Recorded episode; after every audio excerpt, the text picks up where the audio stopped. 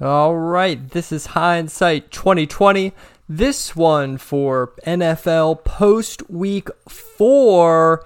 And boy, I really don't have a lot that I can complain about today. Um, made a good cash profit this weekend. I only bet two games, but won both of those games. And you know, it's funny. We were two and two going into Sunday night, Mike and I, for the Super Contest. And I watched into the first quarter of the game. Normally, what I'll do is I'll, I'll watch the first half, and then I'm an early riser, so I get up the next morning and watch the second half of the game without commercials. I was a little tired yesterday, went to bed a little earlier, and it did not look good for the New York Jets. I really thought Mike's pessimistic premonition that if Kansas City got to 17, the Jets wouldn't be able to cover the 8.5 because they wouldn't be able to score. Well, fortunately, even though I was thinking in my head we were going to have a losing week and I was prepared for it as I woke up, hey, it's another 2 and 3. We'll grind forth and move on. Turns out the Jets cover the spread last night in a really interesting second half. Um, let me just say this about the Jets. I'm going to be the only person in America defending Zach Wilson this morning. Now, to be fair, if I ranked every starting quarterback 1 through 32, Zach's getting a 30 something in his number. He's not a very good NFL quality starting quarterback. Frankly, I don't know how many teams he could back up for, but he is the guy that the Jets decided to have back up a 40 year old Aaron Rodgers. They got rid of Mike White. And part of me thinks they got rid of Mike White, even though he was a better prospect to play backup, because of the lost cost fallacy that they spent such a high draft pick on Zach Wilson that they couldn't just cut bait with it in year two or year three, even though that's exactly what they decided to do the minute they signed Aaron Rodgers. This is a team, the New York Jets, that had Super Bowl ambitions, and once Rodgers went down, it seems like everyone on the team is cashed out. And they're just perfectly happy with sitting and sulking because they can all blame Zach Wilson for all their woes. Look, I know the Jets were driving at the end of that game and Zach Wilson had a fumble. I know that was an absolute offensive killer. I know quarterbacks that do that belong in the loser class. But did you watch the game last night up until that point. In the beginning of the game, it looked like Jets players weren't even trying.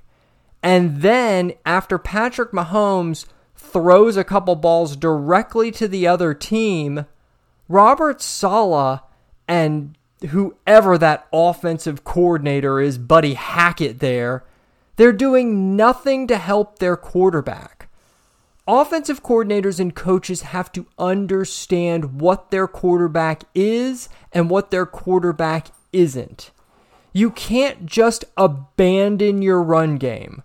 Receivers, you got to catch everything that comes near you. There were drops last night.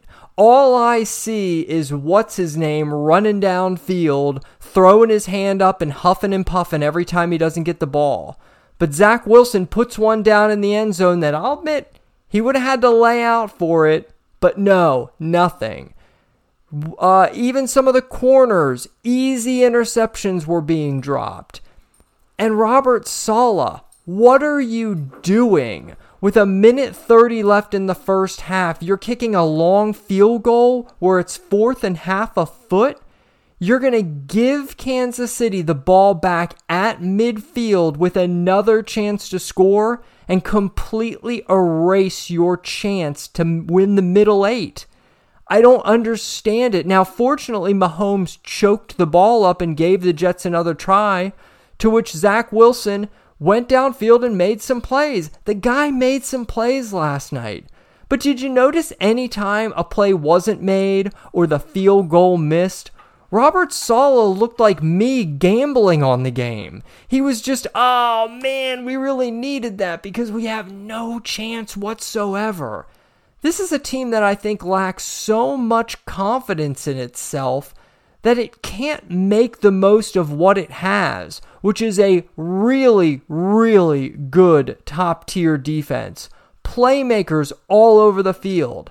I know Zach Wilson's limited, but you can't run the ball 16 times. And where is Dalvin Cook? He's been on the back of a milk carton. Can you get the guy out in space? Throw some short passes to him?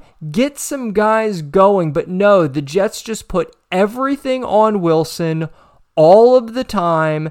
And I think it is so that way when the game goes down and they lose, everyone can blame what would have been a Super Bowl title season on Zach Wilson. I got news for you, Jets. You're far from a Super Bowl team, and that was before number 12 hurt his ankle. Now, we got a little lucky in this game after we got a little unlucky in this game. Now, I'm not going to sit here and talk about conspiracy theories. I'm not going to talk about the NFL fixing games. But I will say there are times where the NFL, through officiating, puts their thumb on the scale. And NFL, you need to slow it down here. This is the AFC Championship, the Super Bowl, and now a primetime game where Kansas City has struggled. The referees have swallowed the whistles for three and a half quarters. Yet all of a sudden, on the biggest plays, when Kansas City fails on third down, they get these gifts from the NFL. That wasn't holding, that was an interception. That ball should have gone the other way. But I almost had more fun as a gambler cursing and screaming as Patrick Mahomes goes wide open towards the end zone and then slides conveniently at the one yard line. It's like Mahomes knew that the NFL was pushing it too much, giving him all these flags. So he at least decided to give Jets betters the cover. Thank you, Patrick Mahomes. It was something that you did pretty nice for me there. But I got to the Jets, I don't know how Mike has done it all these years. I think they're poorly coached. I think the players are just looking to make excuses all the time. This is not a team making the best of a bad situation. And it's a shame because I really think there's more wins out there if the Jets catered to what they are and what Zach Wilson isn't.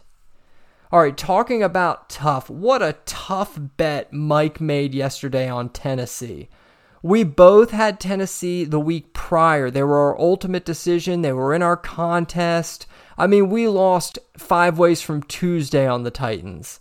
And I didn't really like them this week, but Mike made a really compelling case that after getting blown out against Cleveland, and then Cincinnati pulling out an absolute must win game on Monday Night Football, revenge spot against the Rams, Burrow at home, triumphant return after the injury, that this was going to be a spot to fade Cincinnati. And he even had the game handicapped right X's and O's. He talked about the Char or excuse me, the Titans being able to run the ball, Cincy not having much of a run and having to rely uh, more on the passing, which just wasn't there. The Tennessee owned this game. They ran the ball 33 times, and Cincinnati absolutely dismal. Two for nine on third down, one trip in the red zone that re- that resulted in no points. Cincinnati, they really need to figure out what they're doing. Burrow is far, far from 100%. You just spent 200 plus million on this guy. You've got to protect your investment. This to me is like someone that buys a $70,000 sports car and then they just drive it with a flat tire and the thought is, well, gee, I bought the thing, I guess I have to drive it. No, no, no, no, no. You need to get that thing back in working condition so that when you use it, it's worth every penny. Cincinnati needs to get it together here. They were laying two and a half. This is a very common trap number. And again, I'll credit Mike here because he took that two and a half, not only put it in our contest, but he made some money off it too. The reason it's so hard, I think, to jump on a plus two and a half point spread is because the mechanics of it are sort of tough. You're basically saying my team has to win the game. I, I can't even take the underdog and lose and sneak in with a cover with two and a half. But this is more the message it sends versus the mechanics of how you get there. Yes, Tennessee had to win the game outright, but the market was telling you that Cincinnati, even as the favorite, wasn't worth favored being favored by even a field goal. Great eye for Mike catching these. He's caught two of these trap spots that the books are setting for us with Cincinnati. He wasn't walking into it, got it got it into our contest and really glad we got it. Okay, Philadelphia. Now I'm glad as a Philly fan that we won, but I took two really distinct messages from this game. One, Philly is a lot worse on defense than they were last year. They were they allowed four of five red zone touchdowns last night. And Sam Howell, he's a better quarterback than I thought. I kind of mocked Mike in the preseason when he said Howell was somewhere around an average quarterback. I kind of think that's what he is. He has some games where he makes some plays, and yeah, he has some bad games, but so far, in even though it's a few starts, he's been floating around the middle. He's much closer to average than he is bad. And I just missed that. But the main thing we missed here, and we even talked about it Philly off a Monday night football domination against a division rival off a blowout loss. I think Mike and I might be misplaying the share of square. I think we're almost just looking for a game. I'll tell you what I did. I just looked at this game and said, no way you should bet Philly. Only squares are going to do that. The real point of share of square is when we find a game, usually with a large favorite, that we really like, that we think we know the pros are going to want to be contrarian. We know the pros are more likely to go with the dogs. We know a lot of squares are just going to bet this team because they like betting favorites. But there's actually a handicap that goes towards the favorite. It just so happens that because Mike and I are square, we're a little less hesitant to play some of the favorites because the pros feel they have to play the dogs. It's almost in their DNA. They don't want to be suckers. We're fine with being suckers if we think it's the right play. I don't think this was the right play.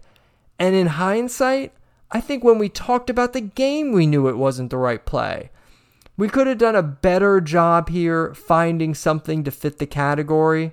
Now, albeit it might have been Kansas City, and that would have been a sliding door in a really bad direction. But Philly, my bad. I brought that into the conversation. They did not look like a team that was fully motivated. Here's the thing Philly might even be motivated, but they're a team that is not into fifth gear yet. Every week they seem to shift the gear shift up one. After the Tampa game, they downshifted in this one. The offense played incredible, but the defense has to be better. If this is a Super Bowl bound team, your defense can't let guys like Sam Howell, as average as he is, light you up up and down the field. All right, the Arizona Cardinals. I'll be quick about this one. We'd be four and one if Zach Ertz had hands. I mean, Arizona plays really, really hard. They were dominated in this game. San Francisco did everything they wanted to do. They moved the ball with ease. They scored every time they were in the red zone, and Brock Purdy still hasn't thrown a ball that's hit the ground yet. I mean, they were awesome. Yet here was Arizona, always competitive, always playing tough, and even down 19 at the end of the game, They tried to sustain a drive and move it downfield. On third down, Dobbs hits Ertz dead in the hands on a slant pattern that just go right through Ertz's goat's hand, ghost hands. And then on fourth down, they get another shot to the corner of the end zone. A tougher catch, but another drop. This was before Mahomes saved me with his miracle slide, so I felt we were catching some bad luck yesterday in that one. Again, one catch by Zach Ertz there at the end, and it's a monster week for us. Instead, it was a loss. Look, I like this pick. Even though it lost, Arizona was playing hard, down by 19, nothing to play for, can't win the game, but drove downfield, tried to establish, never looked like they quit in this game. Every week, this team just comes out and plays hard. That's the kind of dog I'll back over and over and over again. It didn't work out this time, but Arizona, good pick, just didn't get us the result we were looking for. Okay, let's see. Talked Jets, talked Titans, talked Philly, talked Arizona. I've never won a game that left me so angry. I don't know what to do with the Los Angeles Chargers. Brandon Staley tried. He tried his absolute hardest to give this game away, but he couldn't do it. Thankfully, he had Kellen Moore, never thought I'd be saying this, who decided to run the ball 37 times. Despite running the ball 37 times, they only held the ball for 27 minutes. They were 5 of 14 on third down. Herbert was 13 of 24 passing. Now, I give him credit. There was no Austin Ekeler, no Mike Williams, no Bosa, no Derwin James, and still Khalil Mack. Six sacks on the Raiders rookie quarterback, seven sacks total. Raiders, they had the ball for 33 minutes. That's good for them, but they only had 23 rushes. They were 1 for 11 on third down but they still had a chance to win. Why? Because Brandon Staley and his analytic nerd loving community decided to double down on his horrible decision against Minnesota the week before because he got away with it and did it again. Now, mind you, mind you, this was after his defense had played well all day this is after Herbert gets hurt on the previous drive trying to make a block and hurts his hand, comes back in with a splint. He could not handle the handoffs, yet, four plays, take 30 seconds off the clock, and then at their, at their own 40, go for it on fourth down with a guy with one hand and you try to sneak it with Herbert. They don't get it. Raiders get the ball back, easily move the ball downfield, throw the ball into the end zone. Fortunately, the Chargers make an interception. Because I'm surprised the defense was still playing because what what Brandon Staley does every time he makes one of these bonehead doofus decisions to go for it is basically tell his defense, screw you, I'm smarter than six Khalil Mack sacks. That's what he says to him. I don't care how much you've dominated. I don't care how much you've broken through their line. I don't care how much you've overcome for us today. No, no, no. I want to prove how smart I am, and I want to get high fives from the analytic community, so I'm going to go for it. This guy is going to ruin a franchise. He's going to ruin a quarterback. He needs to go. The Chargers have gotten away with it two weeks in a row, and surprisingly, somehow, we got a cover out of this game. I'm not going to look too much into it. I'm just going to take it and run.